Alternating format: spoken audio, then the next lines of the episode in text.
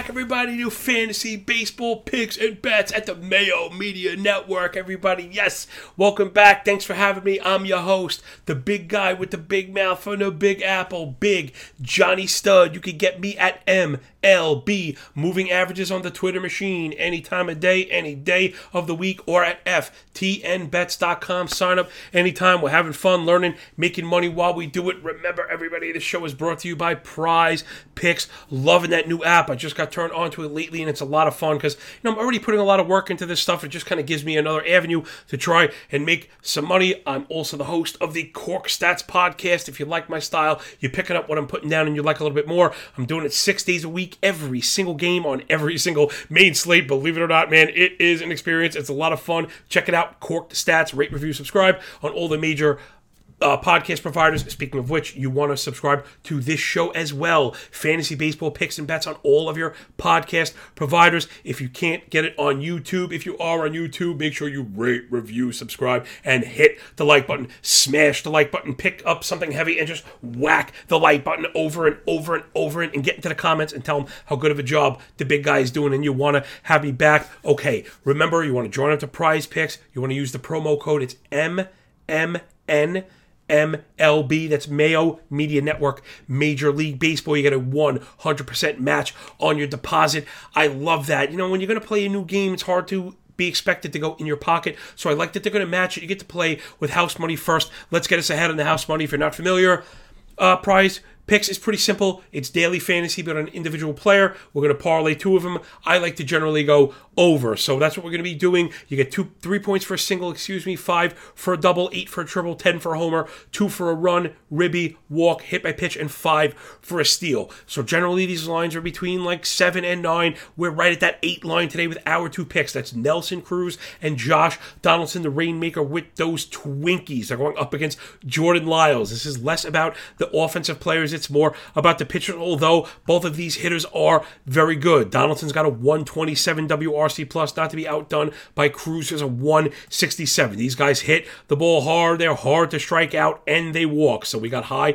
OBP possibilities with high OPS possibilities. That should really be kind of at the fundamental essence of trying to beat prize picks, everybody. There's just a little lesson. We're going up against Jordan Lyles. Remember, there are two parts to the equation. His last 85 innings pitch, he's a 7 14 ERA. Last I checked, that's not any good. The whip is up near 1 6. 15% K to 8% walk. That type of K minus walk is not going to do it. Single digits, not any good. Single digit swinging strike rate and a chase rate well below average. What does that mean? It means he's going to have to beat the Twins in the zone. What happens when Lyles goes in the zone? Well, in that same time frame, it's 42% fly ball, 45% hard hit, and a 9% barrel rate. People, what does that equal? We do a lot of math at Cork Stats. It equals more than two home runs per nine. That is a gas can. He's given up a home run in every single game this season and at least three earned in each of the last five. So I think we have a nice little recipe here.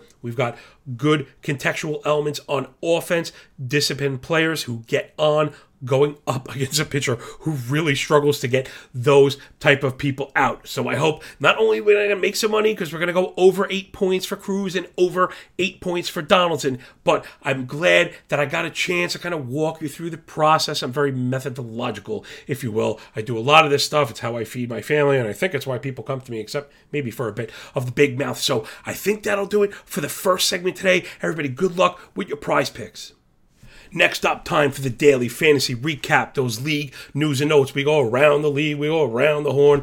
Man, games seem to be going on from sun up until sundown. Someone always seems to be getting hurt, and it really helps to have somebody like us here at the Mayo Media Network to filter out those injury news first. My man, Juan Godo, Juan Soto, he's still out of the lineup, but he's available as a pinch hitter. He did actually pinch hit. They're going to just baby him a little bit over the next couple days. They said they want to make sure he's comfortable, he could swing, and he could run before they put him in the outfield, which is fine by me. I think it's all systems go. I actually started him in my fantasy leagues this week. Next up, we got Joey Votto today, first baseman on the Reds. He took a ball to the hand. That thumb is fractured. He's going to miss at least a month. What does it mean to us?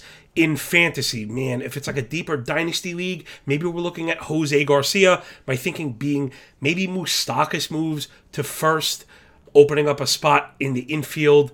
I don't know. We also might see Tyler Stephenson, the backup catcher, move to first. So if you're in a daily league, man, maybe you want to scoop up Tyler Stephenson because he could be impactful from the hot corner and coming in cheap. All right, next we got the Rays put um, the righty, the reliever Diego Castillo on the 10 day IL. We got a right groin tightness, uh, tough break for him. But the bright news there is that Fairbanks was activated just today, so the Rays bullpen going to take a half step back. Let's say Fairbanks was very effective in the playoffs last year, though for fantasy purposes, nobody I mean, nobody knows where the saves are going to go in Tampa Bay, but if you are struggling, he may be worth a look. Fairbanks, that is, with the opportunities potentially looming.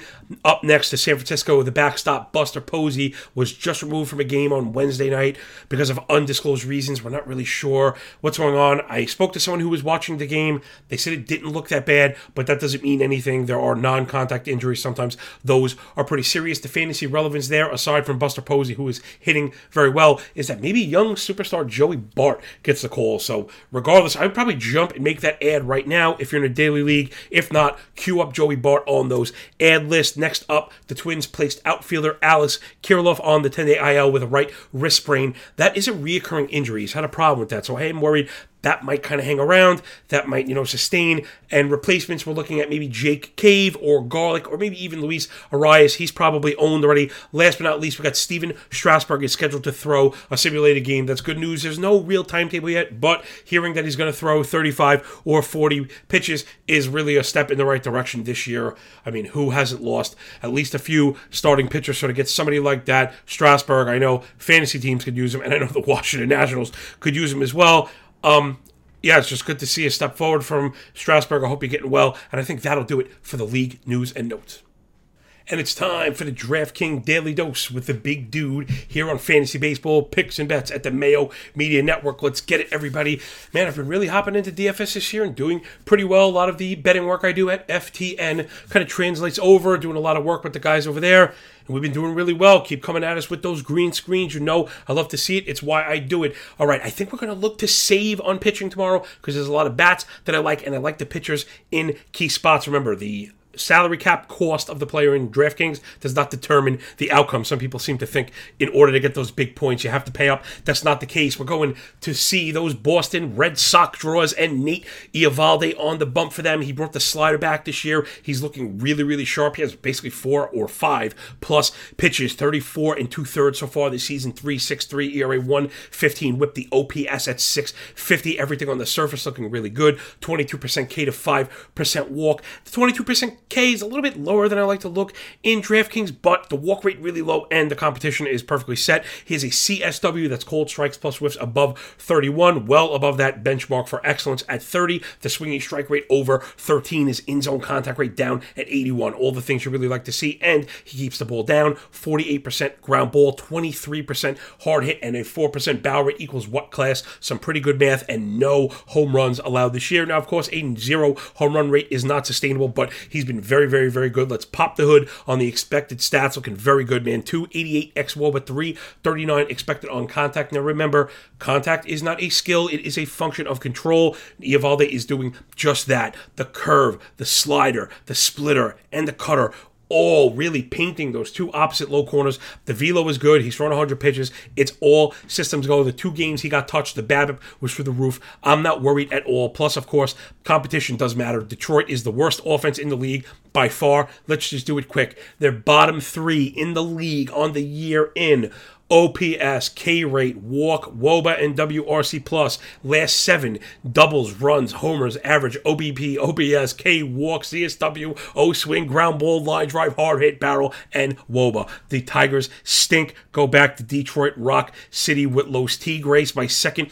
pitcher is Michael Pineda. No, it's not just the Yankee thing. He's been extremely effective going back to 2019. It's 200 innings pitched, even a nice sample there. 369 ERA, 113 whip. The surface stats looking good. 24 K to 5 walk. You got to like the K minus walk when it starts to creep up near 20. He has an incredibly high chase rate at your O swing. It's at 36 or above, which is like four ticks above average, just what you'd like to see. He uses the slider to his seam side and the change to the other side of the plate, so he also works both sides down. What I like to see, he's had at least five strikeouts in any every game this year. He hasn't walked more than two. He's up to 90 pitches thrown, so I think it's all systems go for him as well. And again, part of you know the competition. The other side of that scale is the offense. Why challenge a good offense when you can go after the Rangers? They have the worst, one of the worst disciplinary baskets you know, in the league on the season end when you zoom in. Last seven, a 28% K rate on the year, and 8% walk rate. Now, there's that K minus walk rate, but in reverse.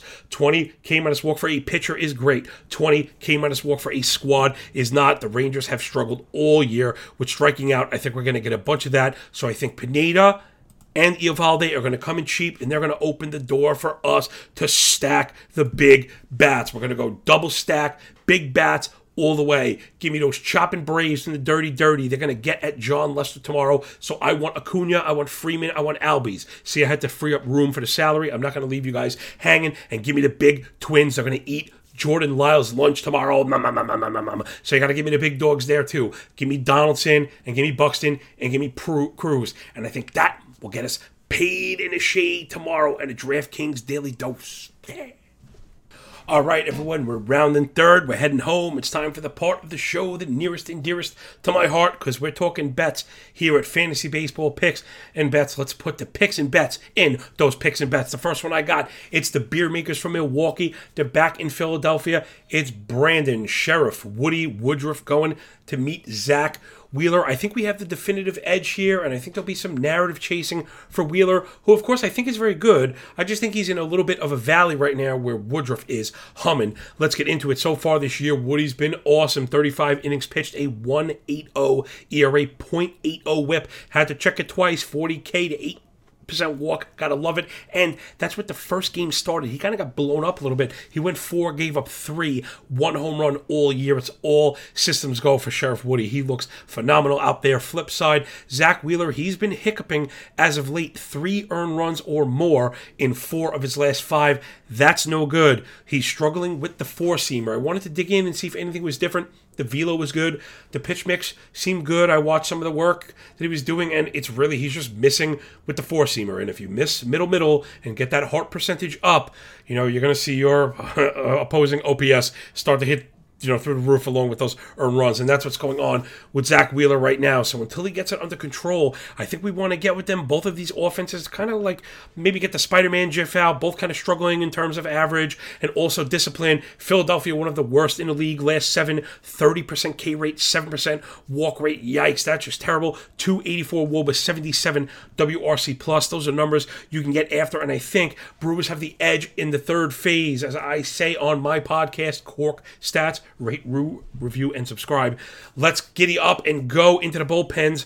Milwaukee, you know, they struggled out of the box with the airbender and, and uh, Hader, we know they had the talent, but they were struggling. Last seven, they've really picked it up. That's 27 innings, not nothing. It's a 3 ERA, the K rate up near 28, the bow rate down below 5, only three quarters of a home run per nine. They're starting to get it going. I think you can get behind the Brewers late in games. Can't say the same about the Phillies. They're just struggling really bad. Last seven days, the ERA north of five, CSW below 24, the bow rate getting up into the double digits. So I think we're going to get Woody, hopefully Woodruff, uh, Wheeler, I should say, will keep that price close. Give me Woody for the game for sure. Next up, we got the Bluebirds from Toronto. Not allowed to play in Toronto, but they're face going uh, the A's and Mike Fiers on the bump for Toronto is Hyunjin Ryu. This is a total misprice to me. This game should probably be minus 200 or so. Why? Hyunjin Ryu is an ace. His last 277 innings pitched, he's a 243 ERA with a one flat whip. He also has a Cy Young. He is legit. On the other side, it's Mike Fiers, who is known for a cool mustache. He has a 4 ERA. That same time frame, go back to 2019, 16% K to a 7% walk, single digit K minus walk. Not going to do it. And he allows one and a half home runs per nine up against maybe the best offense in the league when they're clicking. You know, Toronto is kind of hit or miss, but right now they're starting to hit their stride. One of the things I talk about on my podcast when we're looking for production from good teams that are struggling is to look for the disciplinary metrics first. That's what we've seen happen. Toronto's K rate has dropped, the walk rate has riven, the chase rate has also dropped. Oh, and then all of a sudden, contact picked up, hard contact picked up, and now they're starting to hum. I think you can get behind the Blue Jays. I'm really liking what I see from that offense offense, again, when they get it going, one of the best line drive rates in the league. A lot of good contact there. When you get to the bullpens, Toronto's been good all season. Oakland is kind of struggling. If you look at the last seven, I know you might see the low ERA and the low whip. However, it's a lot of barrels and it's a lot of fly balls. That could be problems. Toronto's been very good at the end of games. Last 28 innings, a 3 ERA, 28% K, 31% CSW. That's how you do it. You need those strikeouts and stuff, right? You you know if they don't if they don't put the bat on the ball, then it can't do any damage. Let me leave you with one more. Oh, I think I want to get behind the fish from Florida and my boy Pablo Lopez. He's to be going to the desert to face those snakes with shapes on their back and Bumgarner with the not so no hitter going on. I'm not really buying the last couple starts from Bumgarner. I know he can be good. He's a very high baseball IQ, but he pitches to contact, and sometimes you'll be the beneficiary of good batted ball luck. And I think that's what we saw. The fastball is not great. He's not fooling anybody. And Miami's actually been hitting as of late. I know, like sound the alarm when Miami's actually doing the thing. So I think Miami suffers from bad team bias. The public doesn't generally like to bet on them, but that disciplinary basket that I talk about that's so, so very important has been very good for the Marlins. They're not striking out and they walk a lot. Check this out. Last seven, that's about 300 plate appearances. 20% K to 13% walk. There's that single digit K minus walk again, which is a problem for Bumgarner at times. So I think that'll be the third one. So give me a pack, give me the beer makers, give me the bluebirds, and then give me the fish. Put a little bit on each, and it maybe if you're feeling saucy, take a little pence and put it on all three together and call me when you cash that ticket. Everybody, thank you so much for sticking around, you know, and joining me every single week here. I've really been man, I've really been over my skis. This is really kind of surreal, you know Pat Mayo was like a celebrity of sorts, and now he's, you know, working with him and working for him. And, you know, I'm really honored just to be here, and the feedback and the interactions have just been phenomenal. So make sure before we go, you know, you rate, review, and subscribe to Fantasy Baseball Picks and Bets on YouTube, MMN Network, of course. And then you could get it as a podcast as well on all the audio providers. Then you get my work at FTN Bets. If you'd like, we're doing very well, having a lot of fun, learning stuff. And you check my podcast. If you like my style, I break down every single game at 115 miles an hour off the crack of the bat just for you. Man, it's a labor of love, but it's kind of what I do. It is my love. It is my passion. It's how I feed my family. Maybe I can help you feed yours. So, from the bottom of my big, warm, and fuzzy heart, I appreciate you all. I really do. Thank you so much. Get up in the comments. Tell them how good of a job I'm doing and that you want me back, everybody. Peace.